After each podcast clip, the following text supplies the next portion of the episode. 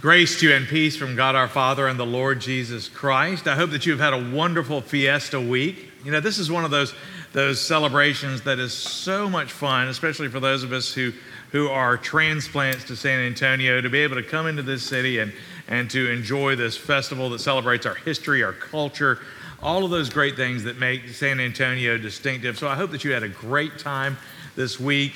And I'm glad that you've come here to join with us again as we celebrate the heritage, the depth, and the truth of what we believe as followers of Jesus Christ. Every Sunday, we come together to celebrate the death and resurrection of Jesus Christ, the new life we have in Him, and we are so glad that you're here today. Well, last week we were talking about the kingdom of God. We were talking about how Jesus has shaped us for this new kingdom, and, and today we're going to be talking about that in a little bit of a different perspective. But, but before I begin talking about the kingdom of God, I want to share with you an old story that I, that I have always enjoyed hearing. You may remember the late uh, Secretary of State, George Shultz. He was the Secretary of State under Ronald Reagan, and there is uh, there's a story or a legend about about uh, about Secretary Shultz that whenever there was a newly appointed ambassador who would be who was getting ready to be sent out to a foreign embassy, he would always meet with the Secretary of State in his office, and they would always begin the conversation in the same way. Secretary of State Shultz would always look at the newly appointed ambassador, invite him to come over, to step over next to this huge globe that he had in his office, and he would say, All right, now, just to make sure that you're qualified for this job, I want you to point to your country. And the newly appointed, ambassador would usually take a look, look around the globe, find the country he would be serving, or at least the country that where he would be, where his ambassadorship would be, and he would point to that place England, France, China, uh, South Africa, wherever it was. But then uh, Secretary of State Shultz would say, No, that's not your country. And he would turn the globe to the USA and say, This is your country. Remember that. The reason I bring up that story is because when we're talking about the kingdom of God, one of the things that we find is that often we're confused about who is our king and where is our kingdom.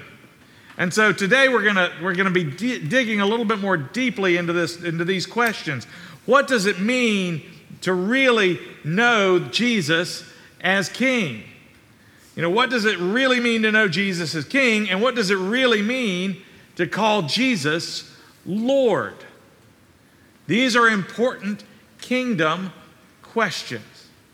And to get into this topic today, I'm actually going to be reading from Luke chapter 16, verses 10 through 15.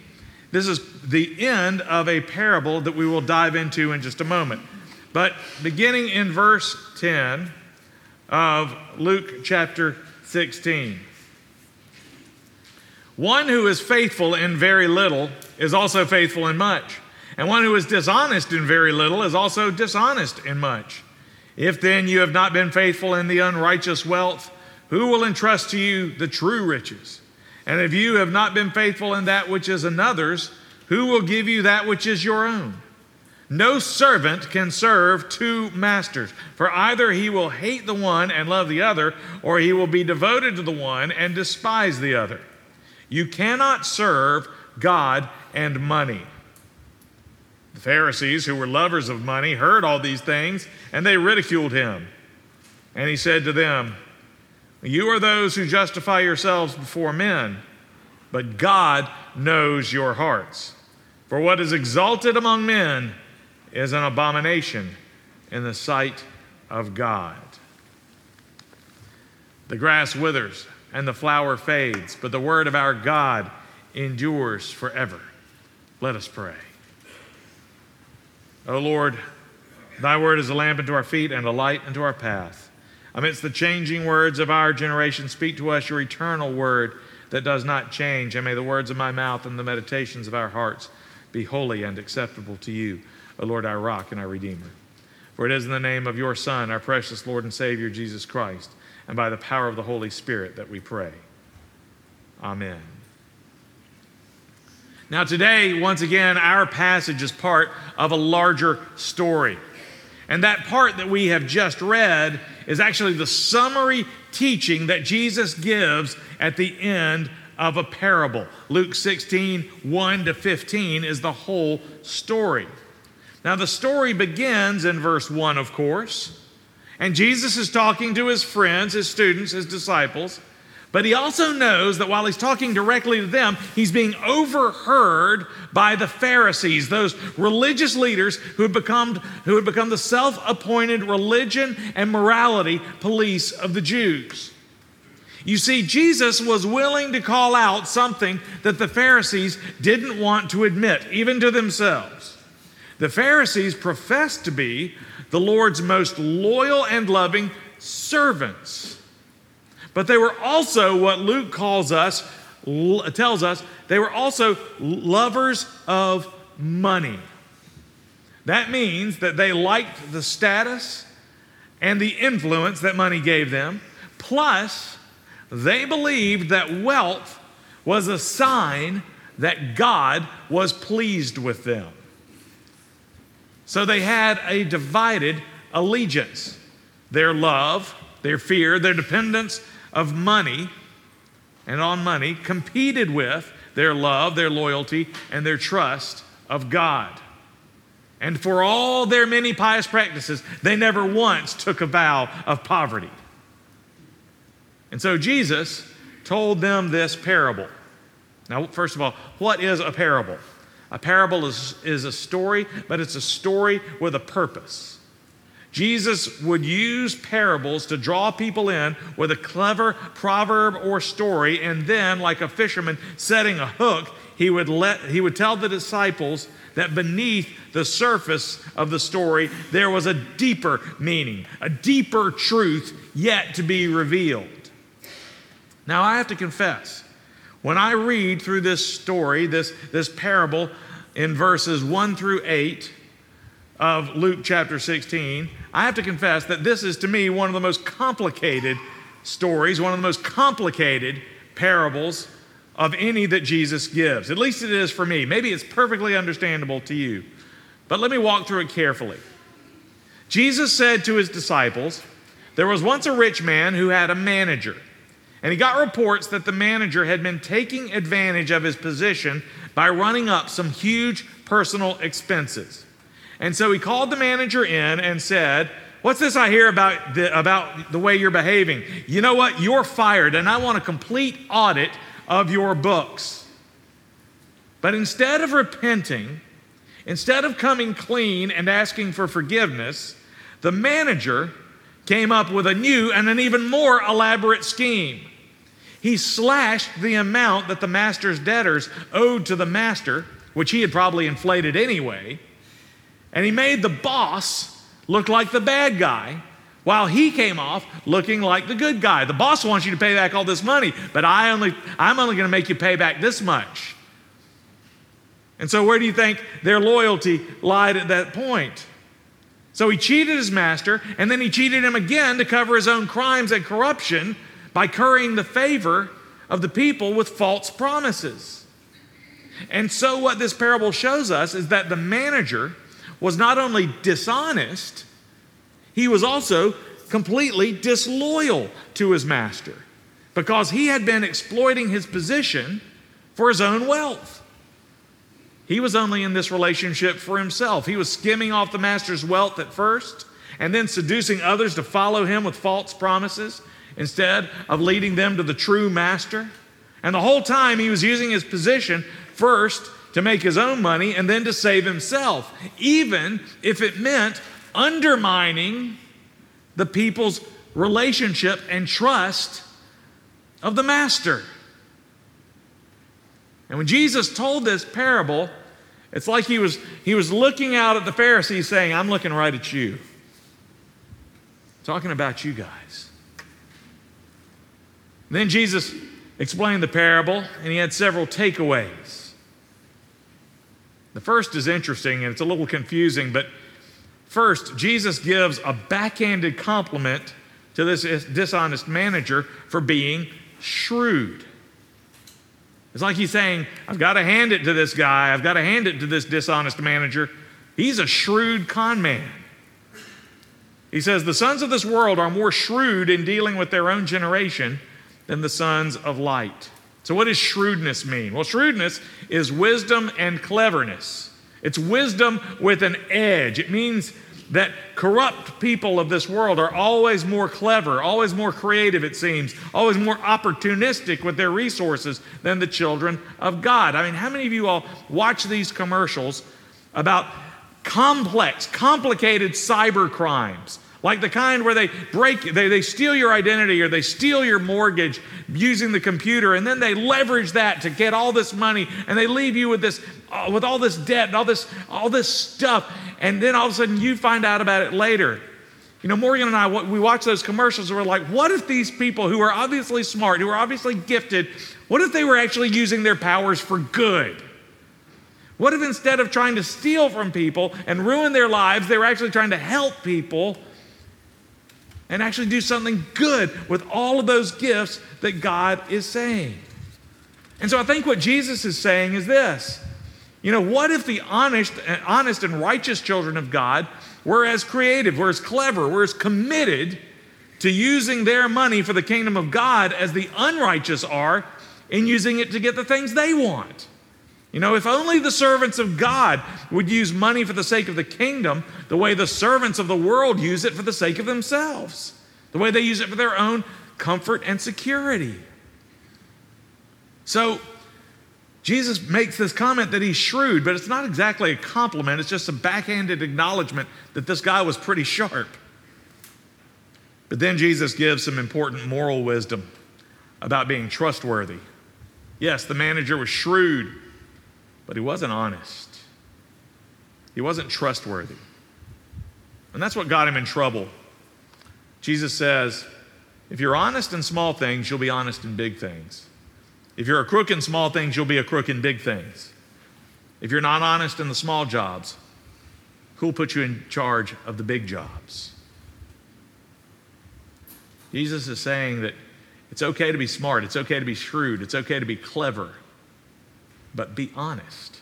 Most of all, be trustworthy. And that's why I believe that at its heart, this story really isn't about money or management at, at all. It's really about the relationship between the manager and the master. It's really about trust, and it's really about loyalty, about being loyal. Look what Jesus says. Jesus said, No servant can serve two masters. For either he will hate the one and love the other, or he will be devoted to the one and despise the other. You cannot serve God and money. And I can already hear it. I can already start reading the emails. Bob, you've gone from preaching to meddling now. You start talking about money. Let's get into this a little bit. Why was this manager dishonest? Why was he skimming in the first place? And why did he come up with these elaborate schemes? Why wasn't he trustworthy? I believe it's because of this. It's because he didn't love his master more than he loved himself. And because he didn't trust his master to take care of him better than he could take care of himself. And sadly, his relationship with his master, with his employer, was 100% transactional. It was all about what his master could do for him, what he could give to him, what he could pay him. Unfortunately, a lot of Christians are like that with God. And it's all about how can God bless me? And what do I need to do to get, get, to get God's goodies? But from the beginning of this story, the manager was not a good servant of his master because he was too busy serving himself. And that, beloved, is the challenge of the kingdom of God. You see, we love God, but not as much as we love ourselves. And we say that we trust God but not nearly as much as we trust ourselves. We want to be part of his kingdom, but we still want to be the kings of our own lives. And like the manager in the story, when we're trying to be the kings of our own lives, our lives get pretty complicated. Now, why does Jesus use the example of money to make his point about loyalty? Well, the answer is actually pretty clear. It's because wealth is an idol in every generation. From before Jesus' time to his own, from the time of Jesus to now, and ongoing in the future, money is a temptation and an idol of every generation. The word, the word that Jesus actually uses is not money, it's actually the word mammon. Money or mammon. And mammon means more than just cash or currency or credit, it means wealth and the things that wealth can buy, like comfort and security and luxury and power. Mammon is the embodiment of the materially centered life.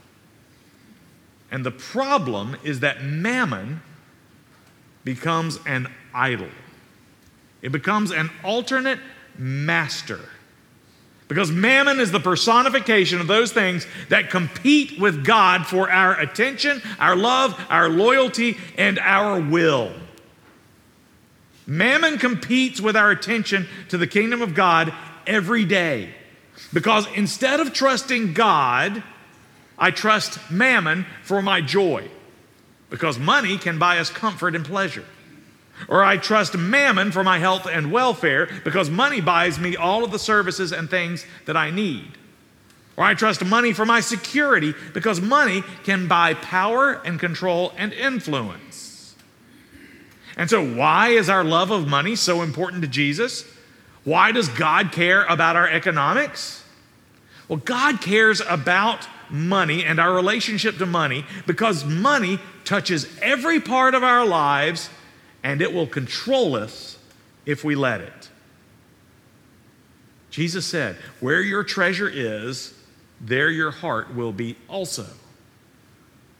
That means that this is not just a practical matter, this is a spiritual issue. When it comes to your security, to your health, your welfare, your joy, do you look first to mammon, to money, or to God? Do you look to the things of this world or the things of heaven for your money, for excuse me, for your security, your joy, your health, all of those things? Here's another question. Do you control your money or does it control you? Does your money serve you or do you serve it? Jesus is using money as an example of how something created competes with the love and loyalty that we should have for the Creator. And, beloved, that is the textbook definition of idolatry when something created takes the rightful place of the Creator. All that to say that at its heart, this story is about the relationship between the manager and the master. The story is about the relationship between the manager and the master. But you know what? It's really, really about our relationship with God. Jesus was not only challenging the Pharisees, he's challenging us. What or whom do you trust for your joy? What or whom do you trust for the health and welfare of your family? What or whom do you trust for your security? What do we love more than God? And whom do we trust more than Him? Do we really trust our King for our security, for our peace, our meaning, and our future? Or do we trust something else first? Jesus was looking at the Pharisees and saying, You're willing to sideline or compromise your principles, and you're willing to set aside your trust in God for the sake of money. You know, for them and for us, there are so many idols, so many would be kings and kingdoms competing for our attention, competing for our devotion and our loyalty. And the temptations of celebrity and power and fame and sex and music, the desire for the perfect mate or the ideal picture family, maybe that dream job or a particular lifestyle, the distractions of entertainment or activities Issues like gun control or immigration or taxation or sexual rights or gender identity or welfare reform or freedom of expression, they've all become idols to people. And even institutions like political parties or ethnic groups or sports or cults of personalities of either celebrities or candidates for office any institution, anything created that competes for our attention or commands my love or insists on a higher priority than God is an idol. You know, Pharisees, you say that you're the superstars of faith, but God sees your heart, He sees your life. Where's your real loyalty?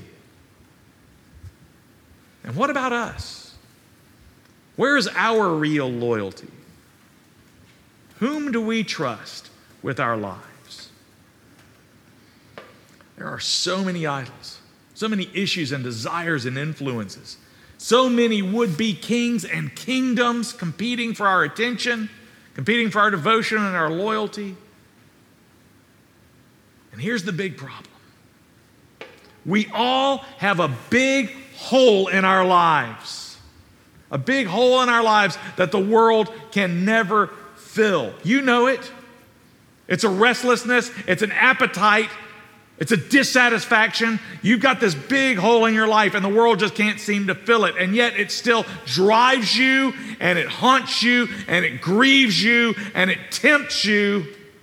And you have tried to fill it with all kinds of stuff,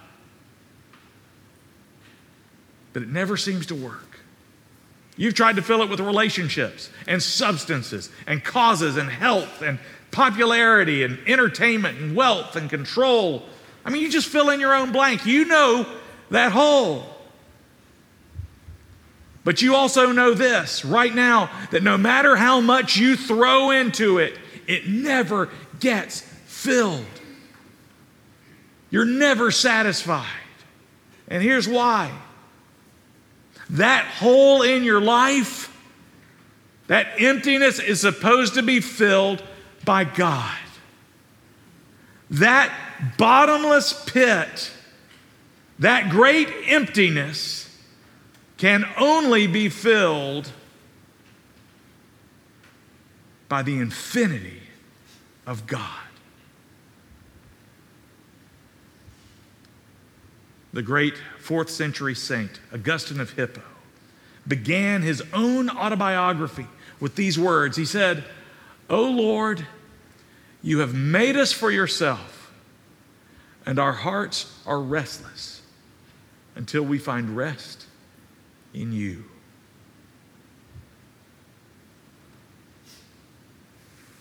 What that means is that we are never going to be fulfilled or understand our lives or even who we really are until we understand that God made us, that God made you, that He loves you, and that He has called you by name. We're never going to get past our everyday fears until we realize that God loves us and we are His and that we are here because He has a plan and a purpose for your life. And you're never going to be able to find enough of what you really want until you start looking for Him. We are never going to be satisfied until we understand that we can only be satisfied with Him. the sin and selfishness and brokenness and competition and approval, approval of this world, all those things make our lives so complicated, and yet they leave us empty. But into the maelstrom of that complexity, Jesus gives us the simple, focused truth. He said, No one can serve two masters. For either he will hate the one and love the other, or he will be devoted to the one and despise the other. You cannot serve God and money. Therefore, he said in the Sermon on the Mount, Do not be anxious, saying, What shall we eat? What shall we drink? Or what shall we wear? For the Gentiles seek after all these things. And your heavenly Father knows that you need them all. But seek first the kingdom of God and his righteousness. And all these things will be added to you. Seek first the kingdom of God, and he will align and take care of the rest. What Jesus is telling us is that when you trust God with your life, the Holy Spirit begins to change you at your roots. He doesn't just give you a new set of rules, He doesn't just give you a new set of expectations. He starts working on your heart. He starts growing His love and His presence in your life. And as the king spends more and more time on the throne, as he sits on the throne of your life, and as he puts the kingdom of God there in the front of your imagination, then the things of earth begin to drift away he puts the kingdom of God and the things of earth in the right perspective. What that means is that He puts the people in our lives and our relationships in the right perspective so that we'll stop using people and start loving them. He puts time in the right perspective so that we start to see time and priorities in, or, in, in, in terms of opportunity rather than scarcity. He puts material resources in perspective so that we start seeing them as tools to bless others, not just to enrich ourselves. He puts our community in the right perspective, giving us a desire to move away from the same old, same old status quo toward the kingdom to come. And He puts our identity in the right perspective, reminding us that you are not what you do. You are not only as good as your latest achievement. You are not who people say you are. You are not what you're known for. You are a child of God.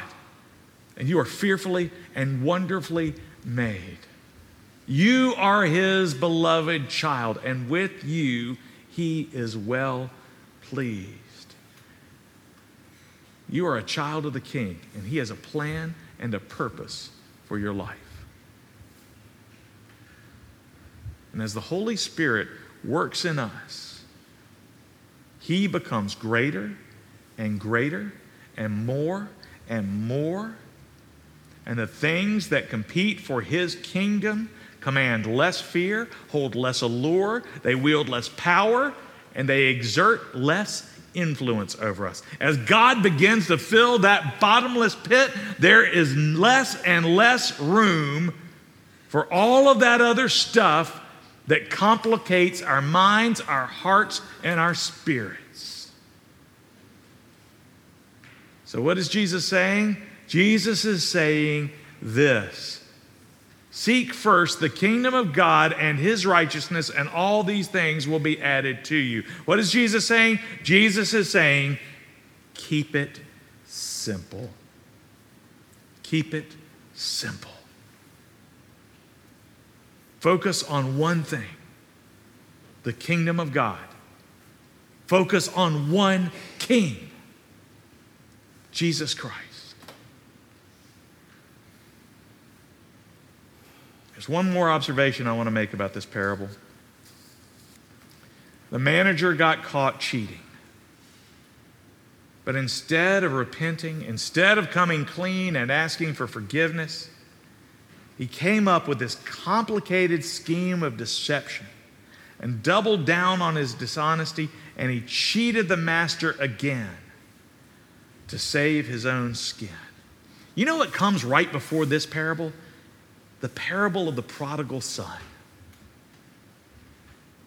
And I've often wondered, what if this is the same master? What if this is the same? What if this father is the master of this story?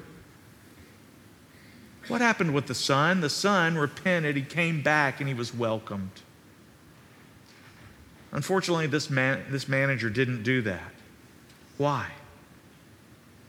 Because he didn't have the same respect and trust and loyalty to his master that the son in the previous parable had. He did it because he didn't love and trust his master. His, his own sinful and complicated heart made him believe that his master would treat him cruelly and selfishly, probably because that's how he treated others. And so, while his scheme may have gotten him out of trouble and may have saved his neck for the moment, in the end, he was going to lose everything. He's kind of the anti prodigal son. The prodigal son regains his home. This guy loses his job, loses his home, loses his reputation, while the son is claimed by the father. A ring is placed on his fa- finger and a feast is celebrated. All because this guy decided to keep it complicated instead of simply repent, instead of humbly turning to the Lord and saying, I'm sorry. I've done wrong. But I love you. And I trust you with my life. What could the master have done with a humble heart, ready to be transformed by love and loyalty? Beloved, sin is complicated. So keep it simple. Bet your life on Jesus. You pray with me? Lord, I know that you have brought every single person here for a reason. And I know that every single one of us has a huge God shaped hole in our lives. And Lord, there is a restlessness in our lives because that hole just can't seem to get filled up. And Lord, we pray about specific problems. We pray about specific challenges. We pray about specific complications. And we want you to take care of them each individually. But Lord, you've called us to do more. You've called us to embrace you as King and to enter into your kingdom. And you've promised, oh God, that you will begin to fill that space and drive out all those other things if we will seek first your kingdom. So, Lord, help us to trust in you. Lord, I know that right now there are men and women, there are young men, youth, young women here who have got this great gap, this great emptiness in their hearts, and they, they are lost. They're dissatisfied. They're empty. Lord, I pray that you would put that, that prayer on their lips today. Lord, I'm sorry. I love you and I trust you with my life. And I pray, Lord, that they would ask you to come into their hearts as King and to be filled up by your kingdom. Lord, help us to keep it simple by seeking your kingdom first. In Jesus' name, amen.